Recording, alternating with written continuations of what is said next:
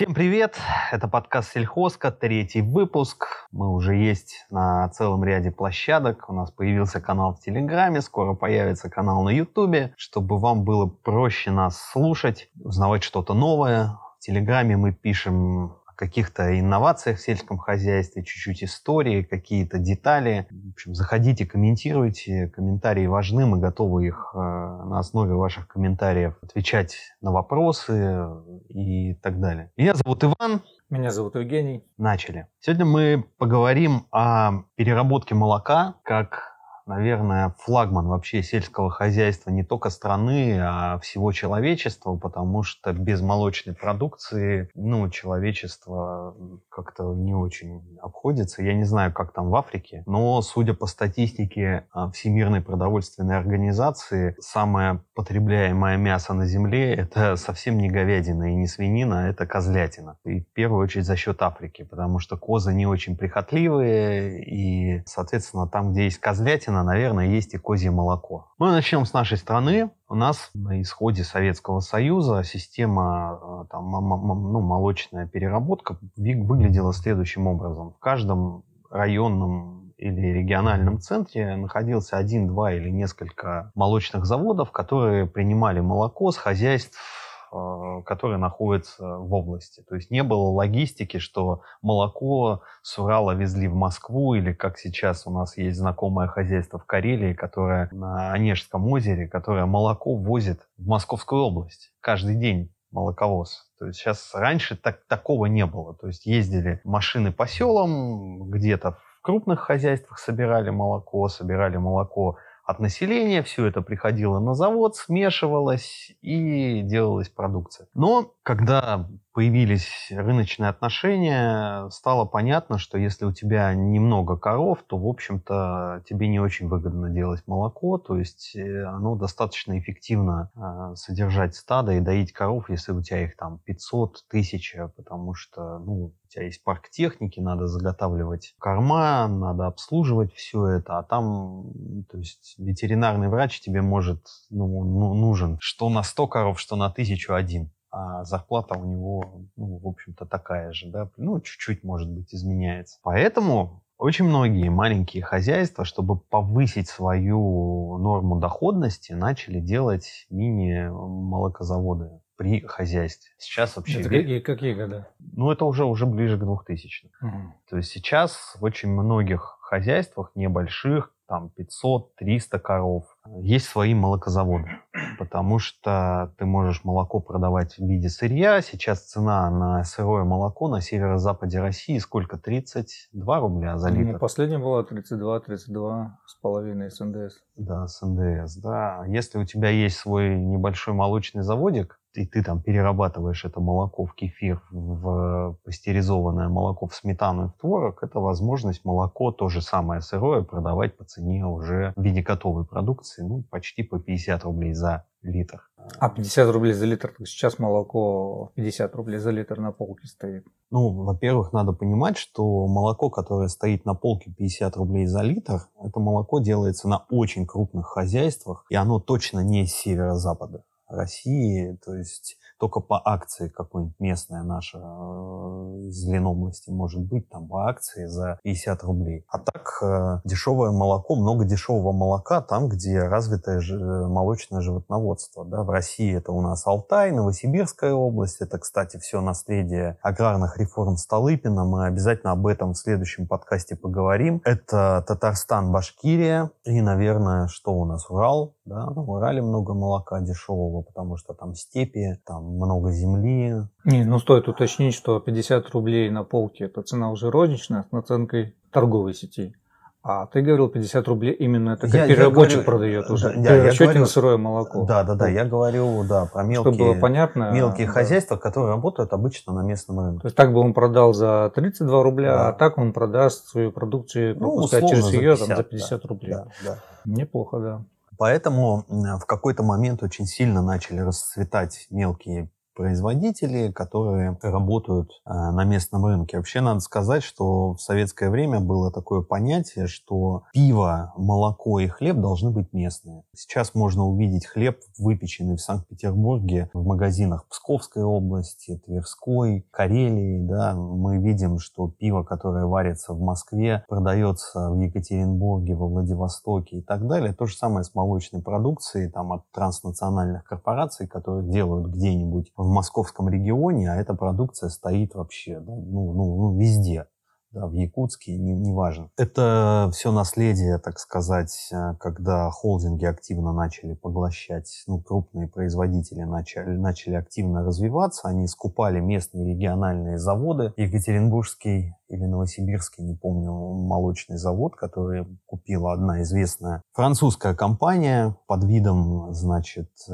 реконструкции. Они его закрыли на год, а потом, в общем-то, и не открыли. На самом деле они купили не завод, они просто убили конкурента. Да, относительно недорого. Да, относительно недорого. Да, тем более у них а, все доходы, все инвестиции, все это идет в евро и долларах под очень низкие кредиты от, из-за рубежа, и здесь э, это все переводится в рубли, и ты можешь за относительно небольшие деньги купить очень такой интересный актив. Но сейчас тренд разворачивается немножечко в другую сторону, все возвращается к исходным, э, к тому, что было, то есть пиво, молоко и хлеб, люди предпочитают покупать местные. Мы видим, как развиваются маленькие пекарни в городах, мы видим, как э, развивается крафтовое пивоварение, что практически там, в каждом регионе, при том, что еще 10 лет назад там своего пива не могло не быть там в той же Псковской области или в Карелии, сейчас э, уже то есть, все возвращается. То же самое с молочки. То есть мы, э, рынок идет к локализации производства люди, потребитель немножечко устал от, э, от транснационалов, от таких крупных компаний и брендов. Я не только по себе сужу, я сужу это в том числе и по аналитике торговых сетей, неважно, это лента, это пятерочка, мы видим, что во всех этих магазинах сейчас, что было там пять лет назад и сейчас, сейчас очень много локальных местных брендов присутствует на полках этих сетей, потому что, да, порой они дороже, чем транснационалы, но, тем не менее, такая история есть. Немножко все сложнее с сырами, и с маслом мы вынуждены, то есть огромное количество сыра и масла завозить из других стран. Но на самом деле я в предыдущем подкасте рассказывал, из-за чего это происходит. У нас уникальная модель потребления молочной продукции. Для того, чтобы делать сыр, нужно, из молока нужно достать белок, а для того, чтобы делать масло, нужно достать жир. То есть самые важные параметры в каждом литре молока – это жир и белок. Именно цена, кстати, у любого завода рассчитывается по очень сложной такой формуле, которую вот человек со стороны, он ее сразу не разберет, мы, наверное, в описании к подкасту или в телеграм-канале можем пример такой формулы скинуть, как рассчитывается стоимость молока. Там в первую очередь учитывается жир и белок. Ну, там просто повышающие чем, коэффициенты. Да, то есть, чем выше у тебя жира и белка в молоке, тем дороже ты молоко сдашь. Ну да, повышаю, да, повышающие да. коэффициенты, да. Вот. Есть базовые показатели жира и белка. Соответственно, если ваши показатели выше, чем базовые цифры, то идут повышающие коэффициенты к цене изначально базовой, цене за молоко. Вот. И история заключается в том, что весь жир и белок в молоке мы съедаем в нашей стране в виде сметаны и в виде творога. Все любят супчик с ложечкой сметанки, все любят на утро, или многие любят по утрам скушать сырники или съесть какой-нибудь творожок. То есть вот все, жир, белок закончился. Если бы мы не ели сметану, что очень маловероятно для нашей страны. Если бы мы не ели творог, что также маловероятно для нашей страны, мы бы себя на 100% обеспечили сыром и маслом. Вывод какой? Надо просто производить больше молока. Это вот, кстати, если взять тот же Алтай, а, в котором производится огромное количество молока, а весь потребитель ну, там нету столько жителей, как есть в Москве и в Питере. А в Европе, наоборот, потребляют больше сыра, и там не меньше сметаны потребляют, там не потребляют да? сметану. Поэтому не хватает сырья на сыр, да, получается. Да, да, да, да, именно mm-hmm. так. То есть, ну, в Италии нет сметаны, в Италии нету творога. Да? Еще, кстати, надо заметить, что весь сыр когда-то был творогом. Знаете, когда вы будете есть пармезан двухлетней выдержки, вот он мог стать творогом, соответственно, сырником или творожком, и неважно, да, то есть. О том, как развиваются русские продукты, как русские продукты, исконно русские продукты покоряют мир, мы отдельно подкаст запишем, потому что это очень такая интересная история. Россия такая очень неоднозначная страна. Несмотря на это, Россия миру дала целый ряд уникальных молочных продуктов, которых нигде никогда больше не было. Русские за счет того, что всегда были немножко ленивые, им было лень ждать несколько месяцев, пока появится сыр, поэтому они его съедали в виде творога. И творог в мире сейчас во многих странах появляется под названием cottage cheese. Это и в Америке, и в, в, там, в Европе, в Германии. И его едят не только выходцы из нашей страны, а к этому всему приходят в том числе и местные жители. Вот как-то есть такой блогер, известный travel-блогер Антон Птушкин. У него есть интересное видео про остров Бали. Так вот там э, наши выходцы из э, бывшего СССР открыли кафе, и раз в неделю у них день сырников. По-моему, по средам. Так вот, как это день, когда они пекут сырники. Так вот, на этот день со всего острова съезжаются толпы людей, не только соотечественников, а еще и куча иностранцев, потому что это такая экзотика, которая недоступна была до появления наших сограждан на столь тропическом и хорошем острове. А сметана сейчас в каждом магазине Норвегии, Швеции, те, те же США и Германии ты можешь купить пачку сметаны. Везде это. Во Франции это называется русский соус. В Германии, я не помню название, в Норвегии название ренне. Ну, то есть сметана это сквашенные сливки. Просто обычно сквашивали турки, греки, болгары сквашивали молоко, и получался так называемый да, турецкий или болгарский йогурт, или греческий йогурт, так известный. Русские немножко пошли дальше, они были большими эстетами, да, и сметана все-таки получше хранится за счет того, что она жирная. Они просто сквашивали сливки. И сейчас э, сквашенные сливки в виде сметаны, они покоряют мир. Так может быть в Европе это связано с тем, что у них появилось из-за санкций э, большее количество молока, которое они не знают, Слушай, какой самом... продукт переработать. Нет, нет. Или это измена, или это меняется вкусовые это предпочтения вкусовые именно европейцев. Человек, человек вообще такое существо, что особенно да, в современном мире человек не может, вот только в тюрьме, а, значит, питание одинаковое на протяжении скольки лет а ты там находишься. Или в армии. Или в селе. Если тоже. у тебя есть доступ к обычным, ну, к магазину там и так далее, постоянно появляются, то есть человека есть потребность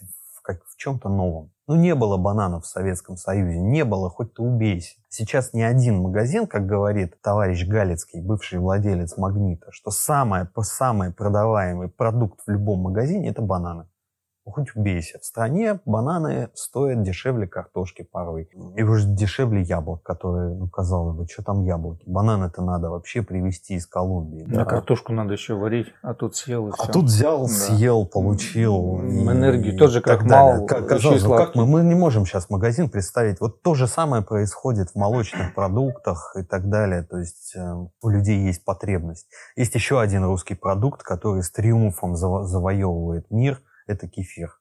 То есть кефир вы можете найти в любом магазине в США, в Новой Зеландии э, и практически во многих странах Европы. То есть это считается очень полезным продуктом. Это такой вот такой кисломолочный. А дальше уже идут всякие инсинуации, например, ацидофилин, который тоже в России был придуман по-моему, в 50-х годах. Он был придуман, то есть это там повышенное количество бактерий, да, в несколько десятков раз больше, чем в кефире. Он был придуман специально для санаториев, чтобы люди, которые после курса антибиотиков, после какого-то лечения, то есть им прописывали ацидофилин, необходимо каждый день по несколько стаканов выпивать. Да. Ацидофилин в той или иной степени тоже шагает по миру. Это очень-очень-очень полезный продукт. Если вы начинаете потреблять ацидофилин каждый день, ну, слушайте, ваш иммунитет э, будет гораздо... А если возвращаясь к теме производства сыра, угу. творога и сметаны, правильно ли я понимаю о том, что именно прибыль с производства творога и сметаны за счет высокой оборачиваемости, да, она сопоставима с прибылью от производства сыра, или я ошибаюсь? Ну, смотри, значит, сыр... Ну, то есть я переработчик, у меня сегодня стоит выбор. Вот у меня есть молочный жир. У меня при одинаковых условиях то сырья хватает. Мне выгоднее произвести сыр или произвести высокооборачиваемый продукт ежедневного потребления в виде сметаны и, сыр, и творога. Есть несколько таких э, вопросов. Первое. Российский рынок сейчас не очень платежеспособный. Если ты можешь произвести сыр качественно и недорого, ты на рынке соберешь все сливки. Ну, это Но с это... пальмовым маслом некоторые делают да, с применением. Ну, да, это единственное, ну, как бы там есть целый ряд. Либо ты работаешь себестоимостью молока, то есть оно у тебя выходит себестоимость не 26 рублей, а, например, 12. Как в Башкирии я был, ну, в 2000, по-моему, 2014 году, да, то есть они молоко на завод сдавали по 12 рублей, тогда, когда у нас здесь на северо-западе было примерно 26 ну, у них, скорее 28. всего, что пастбищное содержание. Да, было. они это называют оренбургский метод. По мне, это просто коров просто пинками выпин, и она сама ходит вот льдом все покрыто, ну, она да. копытом побила, лед, лед э, убрала, пожевала травы и пошла дальше. Надои там никакие. Ну и себестоимость, конечно, низкая, поэтому... Ну, то есть я хочу просто привести это к той теме, Сейчас, я, сейчас было, я договорю. Смотри, да. значит, это первый, первый вопрос, да, то есть э, сыр хорошо делать там, где много молока и где оно дешевое. Точка. Учитывая внутренний Если, спрос. Да, да. Сыр, в отличие от сметаны, ты можешь перевозить на очень дальние расстояния. Потому это что вот он, это ключевой фактор. Это ключевой да. фактор, конечно. Поэтому на том же Алтае самое большое количество в России сырных заводов. Потому что основное потребление молочной продукции у нас в Питере, в Москве. Угу. С Алтая свежую сметану, свежее молоко, свежий кефир, ну ты не там ехать неделю, неделю. А сыр Кстати, есть... да, я видел в магазинах много именно да. Барнаула, да, да, сыров, да. алтайских Алтайские сыров, сыры. Именно, Неплохие именно... даже, я бы сказал. Если бы Москва находилась где-то там, или Новосибирск, да, который находится рядом там совсем, эм, если бы Новосибирск был населением ну, миллионов 15, то, конечно, Алтай бы не делал сыры, а он делал бы йогурт и кефир, сметану и творог. Получается, ну, учитывая все эти факты, то ты бы рекомендовал, кто хочет заниматься производством молока, и у него есть возможность производить его дешево, да, это ехать в тот регион, да, в, э, там, за Урал или еще где-то, Алтай, Новосибирск, чтобы получить более дешевое молоко, и там заниматься именно производством сыра. С последующей да, реализацией я его бы, уже Я бы начал, начал с того, что возьмите дома в кастрюльке сыр сварите, покажите потенциальному покупателю и спросите, друг, ты будешь этот сыр у меня покупать? Не, я сейчас а, именно разговариваю с точки зрения да, инвес- да, инвестора. Там, инвестора там, там дешевая да. земля, там да. дешевая рабочая сила, там, там очень много таких положительных факторов. В сыре есть еще один фактор, который также немаловажен. Чтобы произвести творог, от входа сырого молока до выхода готового продукта нужен день чтобы произвести сыр, угу. нужен минимум месяц. Это мы говорим про обычные полутвердые сыры, дам, гауда, голландский. Если вы хотите экспериментировать с какими-то более дорогими сырами, да, то есть цена сыра растет по мере срока его созреваемости. Пармезан созревает 18 месяцев. Вот представь, что тебе надо взять 10 тонн молока, перегнать в сыр, положить на созревание, и ты деньги с него получишь только через полтора года. У нас, к сожалению, очень дорогие кредиты в России. Сам, сам, самый печальный факт о том, что ты не знаешь, что будет через два года. В России, да. С другой стороны, совершенно точно можно сказать, все мы будем живы-здоровы, и все мы будем каждый день что-то кушать. Меня просто просто удивляют некоторые производители именно сыров. Обычно читаю информацию о них в интернете, и они все плачутся. Причем они находятся возле крупных мегаполисов, и все плачутся, что фермеры обнаглели, цена на молоко высокая. Да, это опять же, как Иван сказал, к той теме, что рядом с городами проще произвести быстро творог, ну, кисломолочную продукцию. Слушай, у нас же с тобой приятель на Урале, да? Сколько там летом молоко? 18 рублей? Да. Ребята, идите свой сырный завод не в Московской области поставьте, где вы у фермеров покупаете по 35 рублей за литр, а поставьте сырный завод на Урале, где-нибудь под Екатеринбургом или Челябинском, или в Курганской области, или в Перми. И не и возмущайтесь, да. Да, и у вас будет доступ к, к недорогому молоку. А сыр вы сможете перевести на очень длительное расстояние без потери его потребительских свойств. Это ключевой фактор. Поэтому сыр лучше делать там, где много дешевого молока. Все, вот это вот сыры в Московской области, ну, конечно, вы можете там делать сыры, но это будут очень дорогие сыры для очень узкого сегмента. Ну, вот как Олег Сирота, опять же, вернемся к нему, да, но он уже свой молочный стадо Олег Сирота – это, значит, э, производитель сыра в Московской области, да, Истринский да. район, если Мы не обсуждали его уже, да. да. Да, то есть две с половиной тысячи рублей килограмм. Ну, вот 2500 это, наверное, максимальная цена. А я покупал 1200-1400 1200, значит... Да. 1200 это хороший сыр, я покупал лично.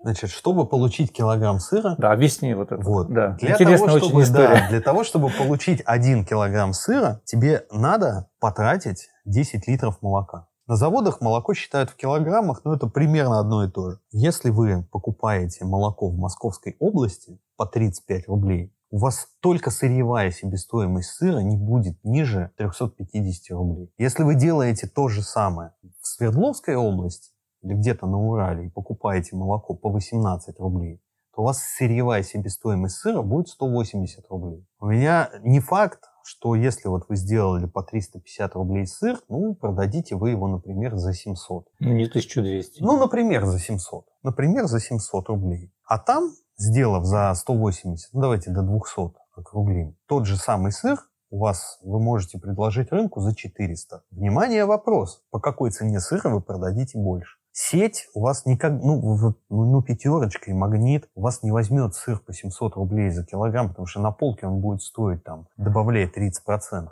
да, то есть он будет стоить там тысяча с лишним рублей. Это деликатес, извините, ну, может быть, и корки лучше взять, или там какого-нибудь ряпушку или красную рыбу, ну, ну не знаю. Может быть, все-таки эти мини-сыроварни, которые находятся в Подмосковье или где-то в Ленинградской области, они пытаются сыграть именно на чувствах некого, опять же, регионального патриотизма среди граждан. Любой региональный патриотизм упирается в платежеспособность. Вот простая история. Есть сеть магазинов «Вкусвилл». Когда-то они начались с магазинчиков «Избенка» в Москве, маленькие такие магазинчики, которые предложили на тот момент рынку достаточно оригинальный молочный ассортимент. Он до сих пор оригинален. Вся концепция «Вкусвилла» строилась исключительно на московский рынок. Пару лет назад «Вкусвилл» вышел Питер. Они очень бодро начали скупать помещения в аренду, значит. Вот сейчас настал тот момент, так называемый час X, когда вкусвилл в Питере, вот в режиме реального времени, мы можем тоже прикрепить ссылочку, подтвердить, так сказать, закрывает магазины в Питере. Потому что Питер, в отличие Я видел от Москвы, да. в отличие от Москвы, то есть мы можем себя считать второй столицей, культурной столицей, родиной президента Петра Первого и вообще кого угодно, но Питер это провинция при том, что это культурное наследие человечества, это очень красивый город, Питер город не богатый. Он не такой платежеспособный, как Москва. И то, что Олег Сирота или Герман Стерлигов продают свою продукцию за очень высоким... Герман Стерлигов тоже открывал в Питере возле Смольного, открыл свой магазин. Этот магазин отработал год примерно. Ну, не, ну, ну, Питер, ну, не будет покупать хлеб за 600 рублей за буханку. Также и азбука вкуса, которая приходила в Питер, когда вышла в Питер. Вот мы тут откроем 40-50 магазинов, можно найти эти пресс-релизы их в интернете. У них до сих пор 9 или 10 магазинов. То есть всего это супермаркетов. Есть еще азбука вкуса Дейли, такие маленькие. Глобус гурме. Питер выходили, сколько у них магазинов были, сейчас мы тут Питер завоюем. Нет, ребята, все, история закончилась. Питер не платежеспособный город. Здесь не будет продаваться сыр за ну, 1200 рублей. О чем тогда говорить именно о других городах страны? Ну, конечно. Поэтому а вас... надо в первую очередь, когда вы просчитываете бизнес-планы, что-то вот решаете делать, какие-то сыры дорогие и так далее, вы должны понимать, кто у вас будет покупать. Сейчас положение в стране не очень. Возвращаясь еще в, в, к вкусвиллу, а, просто у меня вопрос такой, может быть, вкусвилл они пробуют открывать точки в разных местах, а потом просто уже а, смотрят те точки, которые неэффективны, их закрывают. Такой способ именно исследования рынка. Ну, да, знаешь, он очень дорогостоящий. Это, да. ну, это, это говорит о том, что с аналитикой, значит, у вкусвилла вообще не очень. Да, то есть... Потому тоже... что, ну так как можно, ну давайте мы потратим несколько миллионов рублей, точку здесь откроем, посмотрим, как она работает, а потом, если что, закроем. Открыть магазин – это ремонт. Это, ну, это, это вообще-то такая вещь-то. Вы ремонты в квартире делать. Мы все ну, делали Я просто квартиры. наблюдал... Даже как... переезд с одной квартиры в другую – это всегда сложно и затратно, эмоционально, денежно и так далее. Я уж не говорю про ремонт. Там то же ну, самое. Посмотрим, что там с Кусвиллом будет дальше. Концепция интересная. Но... Концепция интересная, но дороговато. Да. По переработке еще вопрос. Молоко подделывают или не подделывают? Или его невыгодно подделывать именно на полке, когда я покупаю литр молока? А что значит? Что а очень часто слышал от людей, которые не связаны с сельскохозяйственным производством, не связаны с переработкой, такое мнение, сугубо их мнение о том, что вот это молоко не сквашивается дома, угу. простоквашу, значит, все, это поддельное, это мертвое молоко, да, а то, которое сквашивается, это настоящее молоко, которое из-под коровки. Это верный факт или это все-таки Не, на самом деле, мнение? Ну, это ошибочное мнение. Просто есть разные способы переработки и хранения молока. У рынка есть потребность, чтобы молоко долго хранилось полгода. Этого можно достичь только так называемой ультрапастеризации. Это когда молоко буквально на 1-2 секунды нагревают до 117 градусов, потом охлаждают и разливают в упаковке. То есть там убили всю вот эту микрофлору, где-то ее там в сухом виде добавляют всякие витамины и так далее. Ну, в итоге вы вот, вот, вот так. А если свежее молоко, если именно из молока, то, которое с одинаковым сроком, ну, месяц, да, бывают угу. они там три недели, да, угу. вот именно из этой линейки. Она достаточно широкая. Слушай, я, я не Просто знаю. Я, я часто сталкиваюсь именно угу. с таким вот мнением, что люди анализируют молоко, именно качество его, именно по сквашиванию почему-то. Ну, это, слушай, я, ну, может быть, пусть я, анализируют. Я, это, я как производитель, просто... как производитель говорю, что ну, продукция, она качественная. Я Смотрите. на многих заводах был, я не видел бы, чтобы что-то в молоко добавляли. Нет, ну, молоко добавлять то есть можно добавлять в творог, можно добавлять в масло, можно добавлять сыр. Вот такие скоропортящиеся продукты, ну вот продукт ежедневного, его очень сложно, ну это, это экономически нецелесообразно. Ну, как бы. Ну да, тут оборот большой. Да, ну то продавать. есть вот есть рынок, есть рыночная цена на литровую пачку молока, она, оно стоит столько-то. Вот ты можешь либо делать дешевле, либо делать дороже. Ну примерно рынок вот там это вот уже в сырах разбег есть от 250 рублей за килограмм, да, или там от 300 на полке, и заканчивая несколькими тысячами. А с чем ты можешь связать такую закономерность? Я сейчас очень часто наблюдаю на полке магазина, а то цельного молока стало больше продаваться. Ведь это получается, что производитель с него не взял жир, правильно? То, есть, э, то есть бездобавочная стоимость. Ну, цельное молоко, как правило, дороже. Ну, Всегда. Не, ну, на рублей 15, да, Всегда. оно дороже, да. Ну, вот считайте, себе, ну, там, себестоимость литра цельного молока от коровы угу. 26 рублей. Ну, это нужно принимать, как производитель этой молочной продукции хочет привлечь к себе внимание, то есть, но он все равно не меньше зарабатывает. Любой производитель для того, чтобы войти в рынок, он должен делать продукцию, так называемый, есть товар-генератор угу. потока, есть товар-генератор прибыли. Товар-генератор потока – это недорогая пачка молока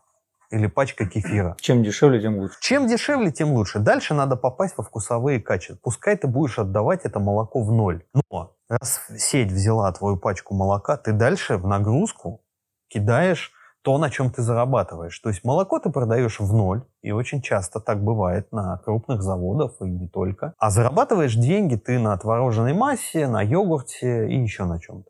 Самый простой способ, что касается молока и кефира, покупайте эту продукцию местного производства. Ну, не далее там 100-150 километров от места, где вы живете, оно должно быть сделано. Ну, mm-hmm. ну, ну, не надо покупать в Питере молоко. А вот эта история с граммовками, для чего? Вообще это требование сетей. На самом деле все, Ну, я что... имею в виду, они вот, вот там раньше был 1 литр, сейчас да. 950, да, 940 да, да, литров. Это На самом деле это требование сетей. Мы уже, ну, то есть, вот встретить полукилограммовую пачку сметаны, вот зайдите в ближайший магазин, ну, ты, ты не встретишь. Нет, я про молоко говорю. Вот, про молоко то же самое. То есть требования сетей. То есть важно, чтобы разовое, то есть вот ты делаешь молоко, и вот ты хочешь поставить ее по 50 рублей, да, в сеть. А сеть тебе говорит, нет, дорогой, Евгений, я хочу, чтобы это молоко на полке стояло 50 рублей. Угу.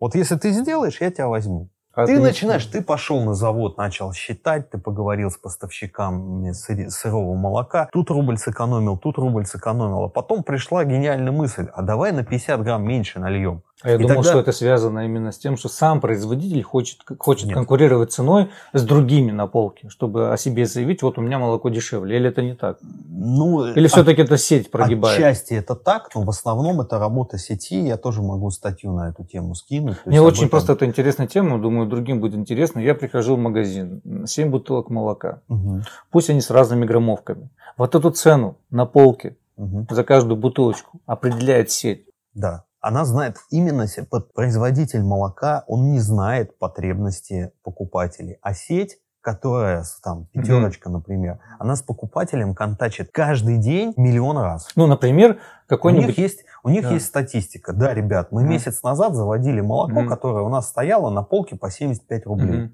Оно не продавалось, мы его вывели. И мы завели, которое на полке стоит mm-hmm. 50 рублей, и оно начало продаваться. Сети невыгодно, чтобы продукция не продавалась, потому что вся утилизация за их счет. Вот они купили 10 тысяч бутылок молока, на которых зарабатывают там они тоже на молоке много никто не наценивает. Да, ты можешь сделать безлактозное молоко и продавать его по 100 рублей за пачку. Но рынок безлактозного молока, он слишком мал. А еще такой факт интересует именно, ну, например, я вхожу в рынок именно как э, переработчик молока. Угу. У меня свой завод, а, делаю молоко, прихожу в сеть, в магазине стоит парочка брендов, которые уже раскручены, у них, а, например, цена. Угу. И сеть мне говорит о том, что а, цену мою нужно сделать ниже, ну, чтобы твоя продукция, она малоизвестна, быстрее покупатель распробовал и продавалась. То, то молоко стоит 60, мое 50 прямо уже на полке, да.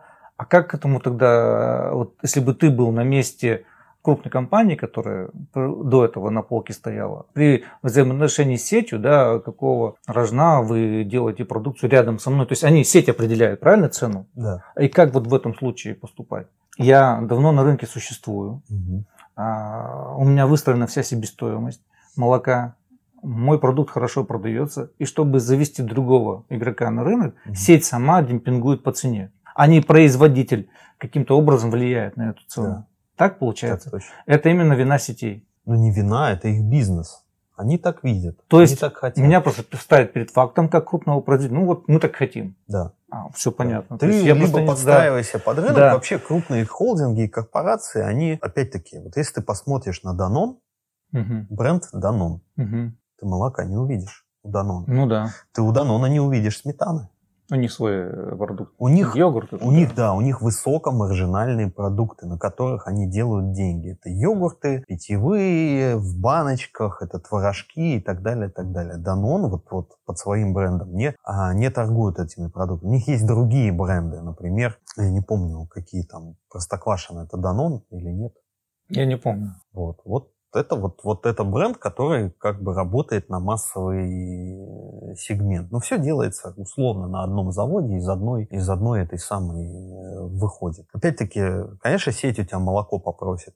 Ты сразу имей в виду, что помимо молока ты еще заведешь, там ты mm-hmm. на молоке не заработаешь. Ну, я в курсе. Или этого, заработаешь да. очень мало. Ты сразу должен понимать, что ты еще введешь в сеть такого, на чем ты сможешь хорошо заработать. Вот, кстати, к теме того, что в молочных продуктах веское слово еще не сказано. Еще а, есть куда расти, есть куда развиваться, и еще есть десятки и сотни продуктов молочных, которые придумаются в ближайшие годы и которые будут а, завоевывать рынок. Я приводил пример со сметаной, с кефиром и с творогом а, в Европе. Не было этих продуктов, а сейчас они есть. То же самое на нашем рынке. Ты можешь делать, вот, например, любой а, завод угу. молочный, да, там делает творог, а еще он делает творожную массу. Как правило, они продаются по одной цене.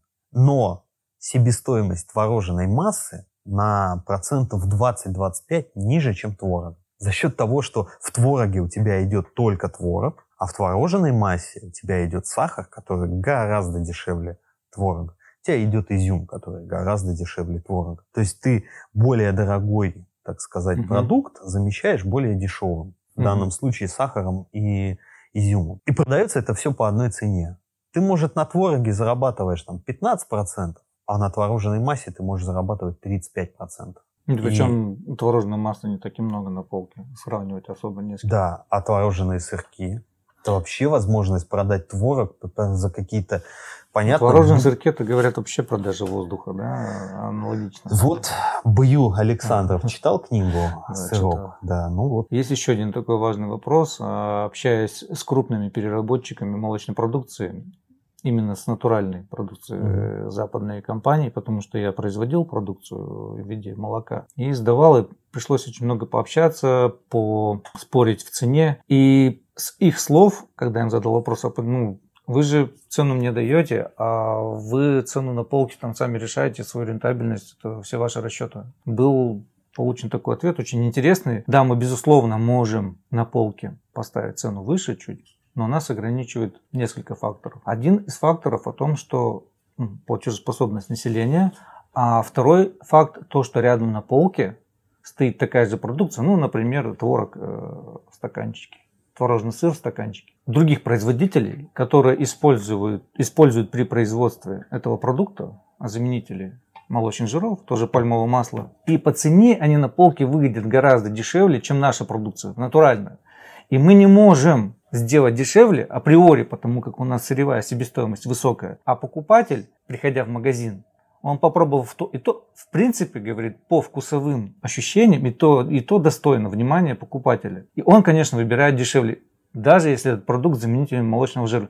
Как вот в этой ситуации быть? Как и потребителю, и mm как именно переработчику? Потому что ну, вот с ценой. Ну, во-первых, э, нужно создавать дополнительные ценности твоего продукта. То есть не, ты не просто творожный сыр продаешь, а ты продаешь творожный сыр там с какими-то ты можешь придумать что-то. Да, есть навалом, с солеными вот. огурчиками, с маринованными да. огурчиками. Нет, нет, да, ты можешь просто вот от, от там, с ферм Карелии, например, да, такой экологически чистый регион, и вообще все, что карельское, оно все хорошее, да, или все, что из Сибири, в Сибири сделано, оно все угу. качественно, или сыры, мы знаем, там, алтайский мед, да, ну вот ну, какая-то ценность создается, да, дополнительно. Второе, ну, работа с, с потребителем.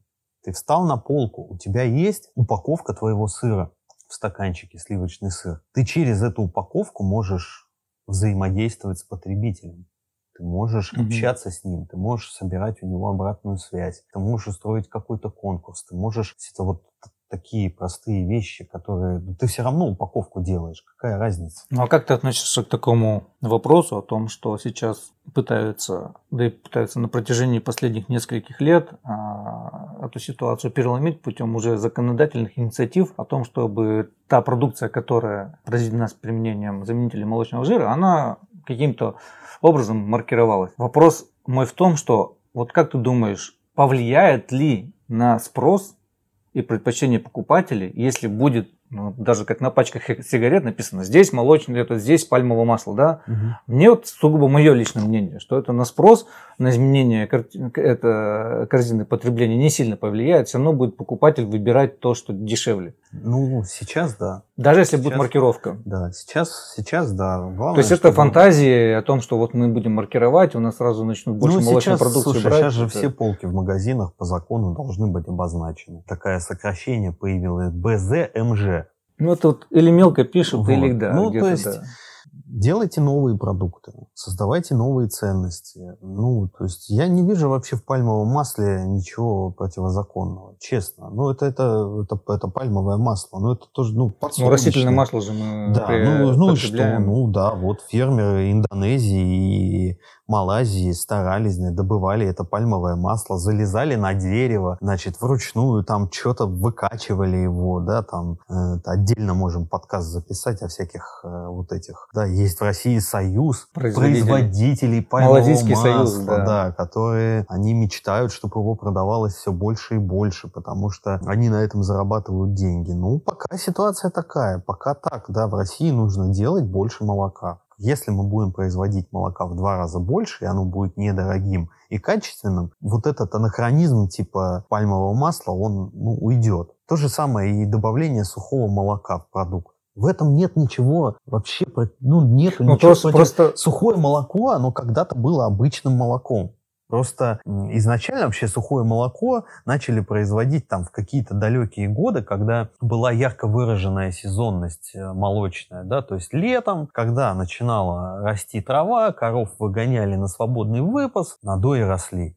То есть летом, да, то есть потребление молочной продукции падает, кефир, сметану, там еще что-то едят меньше, а при этом молока доится больше. Его надо было как-то сохранять. Это либо делать творог, его замораживать, многие так делают. Это можно делать, э, значит, мороженое, но мороженое не каждый умеет делать. И это можно сушить молоко. Оказалось, ну, молоко в сухом виде, оно хранится, если ты его нормально потом разбавляешь с водой, у тебя получается ну, совершенно нормальное молоко. Только оно, сухое молоко, оно, как правило, обезжиренное, то есть тебе надо туда еще и жир добавить. То есть это либо сливки, либо пальмовое масло. Если так вот э, немножко подытожить, учитывая ту информацию, которую мы уже обозначили в начале подкаста, учитывая корзину потребления э, российских граждан в виде большого потребления сыра, не сыра, а творога и сметаны, угу. и учитывая, что санкции они сравнительно недавно существуют относительно всей истории страны, просто не произошел тот сдвиг баланса, когда молока настолько больше, что из него уже выгодно производить часть сыра. То есть, если бы мы сегодня снизили потребление сметаны и творога, то больше молока уж ходило бы просто в сыр по той простой причине, ну, что надо его перерабатывать дальше. Пока мы просто находимся наверное, на таком рубеже. Ну, возможно. Потому что раньше, и, раньше и кисломолочки такого выбора не было. Да. То есть просто все люди когда, когда, когда. Ну, блин, Европа шла к этому столетиями, да. а все хотят, чтобы ну, на, в нашей стране сыр начали делать завтра уже. И начинают да, ругать наших производителей о том, что мы не умеем делать. Мы... Да умеют. На Алтае, умеют. на Алтае шикарные сыры делаются. И в Татарстане делаются очень хорошие сыры и очень недорого. Ну, просто это, это все не всегда доезжает до конечного потребителя, а еще между производителем и полкой еще еще куча посредников, и каждый там на этом всем хочет заработать. Да, в Татарстане есть производитель, который шикарный сыр откружает с завода по цене 320 рублей за килограмм. Когда он доезжает до Питера, этот сыр уже на полке в магазине лежит по цене там 450-470 рублей килограмм, да, то есть ну, все хотят... Я, кстати, знаю часть именно торговых сетей и именно таких компаний, которые сыром торговали, которые сейчас ушли именно в производство молока даже и в свою переработку. Да, То да, есть они да. вы, вы, выстраивают всю вертикаль. Да. Для Правильно того, дело. чтобы быть э, независимым от э, внешних факторов, именно санкций или еще что-то. То есть они выстроили линейку, у них самое главное есть это канал продаж. Вот. Вот. Вот они от, от него этого, строятся. От этого и надо строиться. Можно пойти, знаешь, там, как вот мы говорим про бренд э, Danone, да, у которого нету там, молока и кефира. Ну, нету. Есть йогурт, есть э, творожок, есть еще что-то. В Питере есть один хлебозавод, Охтинский, бывший Охтинский хлебозавод, который не делает хлеб. Они делают мелкоштучку, всякие ватрушки, кексы и так далее, так далее. Они отстроились от рынка. Вот а, я думаю, что для многих производителей молочной продукции один из выходов это вот немножечко посмотреть шире. Отойти от молока и кефира и попробовать произвести то, либо чего. Ну, например, раньше. что, например, вот что бы ты производил такого, чего нет на полке из молока? Мне просто интересно.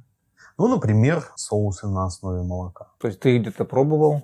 Нет, ну, у меня есть рецептура, я их сам придумал. Я их просто делаю, интересную да. историю а, рассказывал, как... Э, я, я бы делал, например, на, на рынке абсолютно нет вообще ноль йогуртов вкусных без сахара на основе сахарозаменителей. То есть, чтобы там была клубника, чтобы там черника была, вот эти все, вот эти привычные нам вкусы. Все йогурты. Ты хочешь йогурт без сахара, покупай, который безвкусный, греческий так называемый. И, и даже, даже крупные корпорации не могут предложить это рынку. Хотя, если мы посмотрим на компанию Coca-Cola, которая за последние годы в свой ассортимент очень много и очень сильно добавила напитки, которые на основе сахарозаменителей. То есть спрос на эти напитки есть. Значит, и на молочную продукцию йогурты, ну, я, я не могу. Я, я ребенку покупаю, когда йогурт читаю в составе сахар. Блин, ну, сахара и так мы потребляем вообще. Ну, везде есть. В хлеб его кладут, в колбасу кладут, э, в сосиски, не знаю, везде. Просто хлеб, э, этот, сахар вот просто везде. Вы займете, ты займешь, если ты будешь делать йогурты хорошие, по такой обычной, ну, mm-hmm. по адекватной цене, качественные йогурты со всякими ягодками и фруктиками. Но на основе сахарозаменителей ты заберешь огромный рыночный сегмент. Кстати, есть, такая, э, есть такое интересное наблюдение, да, именно еще нужно смотреть на конъюнктуру рынка, да, на то, что происходит вокруг.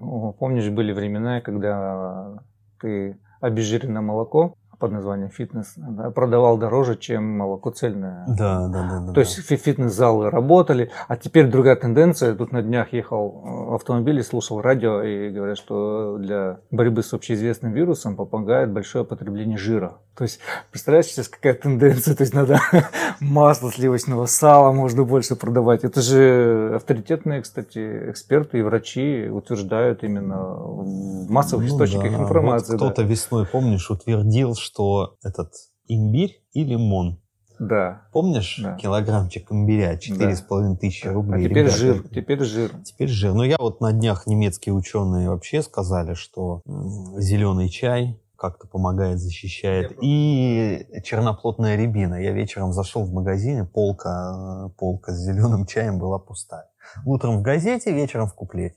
Ну да, торговые сети не быстро реагируют. Да, конечно. Просто это хотел к тому сказать, что многие люди, начиная, ну, ругая пальмовое масло с точки зрения именно как продукта, они иногда идут просто в тренде той информации, которую получают. То есть, да, вы вот ты правильный пример привел. Там, имбирь, лимон, да, продаж, да, сейчас тишина жир, да, то есть это опять же манипулирование массовым сознанием. Просто есть кроме именно качественных характеристик продукта, есть себестоимость входящих ингредиентов, на основе которых производитель молочной продукции, продукции выбирает тот ассортимент, который позволит ему производить тот продукт, который купит покупатель, а сам производитель сможет дальше расти и развиваться до определенного момента, когда он скажет, да, люди могут покупать более дорогостоящие продукты, цена на, на сырое молоко стала более адекватна на рынке. Я могу делать качественный сыры добавок к тому ассортименту, который сегодня у меня есть. Просто я еще хочу сделать ремарку, как опытный специалист в производстве сельскохозяйственной продукции. Именно цена на молоко стабилизировалась и удерживается на определенном уровне, вне зависимости от таких факторов, как удорожание других ГСМ, электроэнергия, только благодаря эффективному вложению э, денежных средств в большие комплексы молочные. Только там можно добиться такой себестоимости, потому что маленькие фермы, у них всегда дорогое молоко. То есть это тоже нужно понимать. И учитывая, если кто-то будет читать информационные источники в интернете, э, которые связаны именно с рынком молока, Буквально каждый месяц появляется публикация о том, что открылся новый молочный комплекс. Хотя в стране 10 лет назад этого вообще не было. То есть, ну, просто, опять же, это переходная фаза такая некая. Нам надо приложить все усилия, чтобы Европу и США подсадить на творог со сметаной. Сырники, как, сырники замороженные, как, как ножки как, Буша. Чтобы они как не в себя это все начали есть, и тогда у них начнется дефицит а Китай? сыров. А Китай? Дефицит сыров начнется в Европе. Вот. А мы к этому моменту уже нарастим производство молока до, такого, до такой степени, что наконец сможем пармезан возить в Италию. То есть нет ничего невозможного. Кстати, можно еще один подкаст записать именно о мировом производстве молока рынка, потому что очень интересные тенденции наступают. Там, как китайцы поглощают новозеландские кооперативы, как китайцы строят молочно-товарные комплексы, как китайцы умудряются ну, производить... Это подкаст мол... о Китае будет, а не о мировом А вот почему США? Нет, то есть изменения именно, кардинальные изменения, сдвиги в, производ... Э, в мировом производстве молока.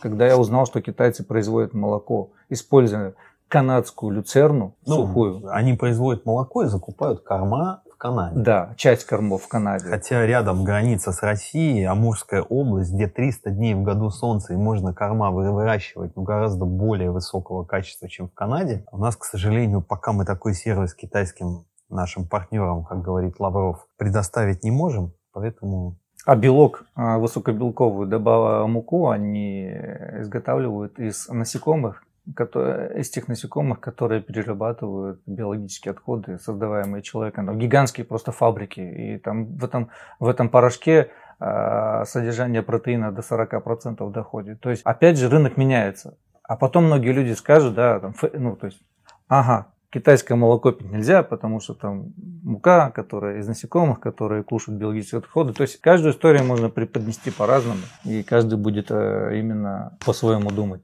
Мир, мир, кстати, именно с точки зрения переработки и производства молока за последние 10 лет он очень сильно изменился. Очень сильно произошли сдвиги именно и в рынках. России, кстати говоря, там есть место. На самом деле, э, вот очень часто любят помазать все черной краской, все, что в России все плохо и все безнадежно. На самом деле, с точки зрения производства продуктов молочных в России, Россия выросла просто очень сильно.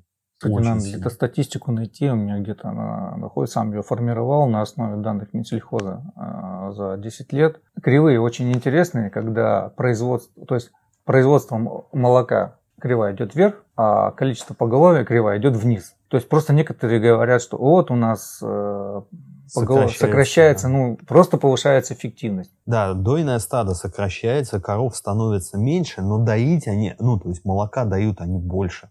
Поэтому, несмотря на то, что поголовье снижается, количество производимого молока растет. Высокие технологии, знания, Генетика. которые стали вдруг доступны, всемирные знания. Раньше же мы закрытыми были, а тут у нас стали знания со всего мира, да, и это все используется, понятно. Такие дела, ребята. Да, ну, а. думаю, тут можно еще долго продолжать, можно даже еще пару ну, подкастов ну, про переработку сам, снять да, на самом деле, по мере если, поступления информации. Если, да, если мы говорим там о молочной продукции, значит, э, вы хотите как-то как-то себя более-менее обезопасить, что вы покупаете качественные, да, качественные молочные продукты. Первое, значит, молоко, кефир, творог должны делаться в регионе, где вы живете. Второе, если вы покупаете сыры, смотрите, чтобы они делались в тех регионах, где профицит производства молока, то есть где его много, где нет дефицита молока. Это опять-таки Урал, Алтай, э, Татарстан, Башкирия, Удмуртия, кстати, на сайте, на сайте Dairy News есть молочная карта страны. Да, мы прикрепим ее да. к описанию. Там четко видно, где профицит, да, где дефицит. Есть, э, вот смотрите, если вы покупаете сыр, который сделан в Санкт-Петербурге, к сожалению, есть такие чудики, которые типа делают сыр в Санкт-Петербурге, на самом деле они просто переклеивают этикетки, да, там, какого-нибудь аргентинского, белорусского и прочих сыров. Кстати, насчет белорусских продуктов, э, ничего не имею против Белоруссии, но эта страна первая, она занимается реэкспортом, в частности, польской э, и прибалтийской молочной продукции, ну, просто перефасовывают. Качество-то продукции ну, неплохое. На самом деле, как ты считаешь? Ну, слушай, вообще, если мы говорим про белорусских производителей, все неоднозначно. Угу.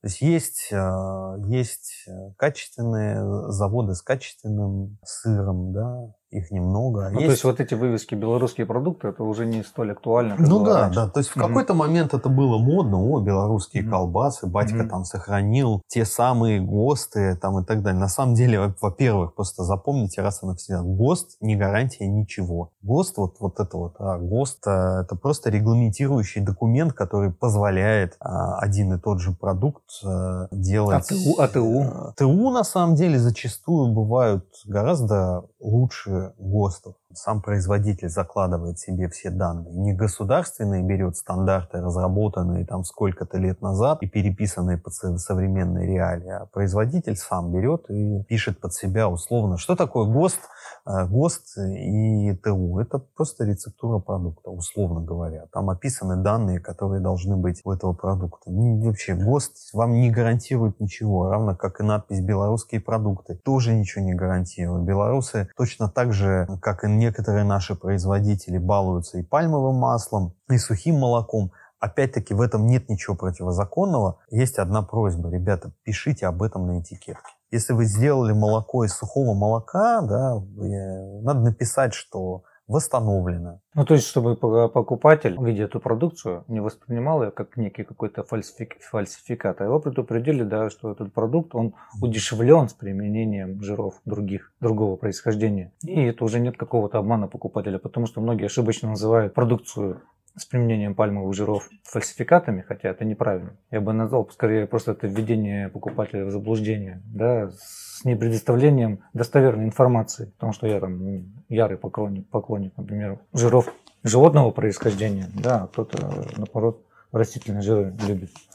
Поэтому, да, ну, если так подвести промежуточную черту, то молоко творог, э, сметана, вот такие кисломолочные продукции в большинстве своем на полках, они натуральные, они э, если они сделаны да. где-то здесь рядом. Ну, с коротким сроком хранения, да. да, да. да. То есть они... Если вы видите вкусные. творог, который хранится месяц, ну, в общем, есть нюансы. Конечно, он может быть сделан по самым передовым технологиям, закрытым способом и там сведена к минимуму бакобсемененность, но я очень, не, не очень в это верю. Чтобы сделать килограмм творога, надо 5 литров молока, 5 литров молока по 32 рубля, это 160 рублей килограмм творога, mm-hmm. соответственно, пачка, ну, то есть, соответственно, производитель его должен, он же должен заработать на этом что-то, да, это же только молоко, то есть он должен продавать на рублей по 250 за килограмм. Вот 250 делим на, э, ну, то есть вот пачка творога должна стоить от 50 рублей и выше. Если она стоит дешевле 50 рублей, 200-граммовая пачка, есть вопросы.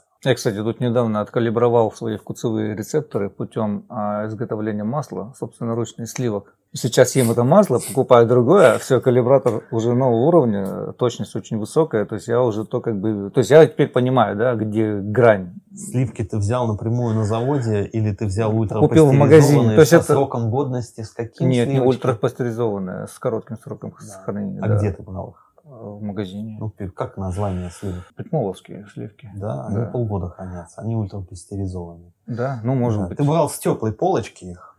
Не холодильник это был? С это холодильника было... я брал. Ну, может быть, они пастеризованы. Но факт, что молоко... Э, масло получилось. Факт. И оно по вкусовым предпочтениям, оно как бы откалибровало мне рецепторы. Просто это к чему говорю? Не к тому, что вот тут я там супер масло сделал, а к тому, что у нас у многих людей уже сбиты вкусовые рецепторы, Угу. Ежедневным потреблением, например, более низкокачественной, по вкусовым предпочтениям продукции, да, и они воспринимают за норму то, что раньше было там ниже нормы. И если вы хотите разбираться в продукции, да, вы где-то должны попробовать натуральное, тогда... Как найти да. настоящее масло на полке? Лайфхак, который работает. Значит, масло всегда хранится в холодильнике, в любом магазине. Подходите, нажимаете на пачку масла. Если у вас палец вдавливается легко туда, значит масло с добавлением пальмового жира. Угу. Если оно как монолит и прям да, не вдавливается, да. значит масло натуральное. То есть все очень просто. А, значит, э, не знаю, возьмите спред, типа Воймикс раньше был, я не знаю, сейчас делают спреды, ну такой маргарин. Положите пачку маргарина и пачку масла настоящего в морозильник. А потом достаньте на следующий день и отрежьте. Маргарин у вас отрежется легко, потому что растительные жиры так не замерзают, а животные жиры, они замерзают очень хорошо. То есть нажали на пачку масла, если палец есть... вдавился легко, угу. значит, там добавлена пальма. Если тяжело вдавливается, значит, масло Ну, тут я масло сделал, пусть из покупных сливок. Угу. У, меня не... у меня масло стояло в морозилке. Потом, ну, я тебе кусок отрезал, переместил на полку с более и оно все равно, когда отрезаешь, оно крушится. Это правильно? Ну, при производстве твоего масла были нарушены некие ну, технологии. Ну, естественно, да. Вот. Естественно. А, в нем осталось просто много воды. Вот. Масло крошится тогда, когда в нем вода присутствует. То есть вода была удалена не до конца. Вот. Вот. Соответственно, вода замерзая, она расширяется, ну и так далее. Так Просто одних товарищей видел, которые, показывая масло, а там были вкрапления вот этой вот водички. Это вот видите, натуральная аж видно, что там из молока делали. То есть это просто некачественно. Ну, тех... ну не то, что не ну, я же не по ГОСТу делал. Быть, оно может быть качественно, а просто... Я же не по ГОСТу делал, я даже не по ТУ. Я делал по... Есть такой ГОСТ МУ мои условия. Вот. Поэтому получилось. Ну, кстати, неплохо получилось. Вкусовые рецепторы, Я не пробовал, не пробовал, не знаю, поэтому, знаешь, это вот пока такое Не, ну ты как производитель, переработчик, ты этого масла напробовался достаточное количество. Да, я его видеть не могу. А? Ну, вот. В общем, такие дела. Надеюсь, Сегодняшний подкаст был вам полезен. Он по... так по поверхностно пробежались. По да, поверхностно, но есть все-таки, мы можно, конечно, часа три об этом разговаривать. Часа но вы можно разговаривать. Устанете слушать нас. Подписывайтесь на наш канал Сельхозка в Телеграме. А, подписывайтесь на нас на всех а, значит, подкастинговых платформах. Ставьте отзывы на iTunes. Скоро появимся в Ютубе. Да, уже появились Яндекс Музыки, кстати, нам подсказывает наш звукорежиссер. Он сидит за пультом. Спасибо вам, будем ждать вопросов. С вами был Иван. И Евгений. Это был подкаст «Сельхозка», где мы разговариваем о сельском хозяйстве простым языком, о переработке и все, что с этим связано. Всем пока. Да, пока-пока.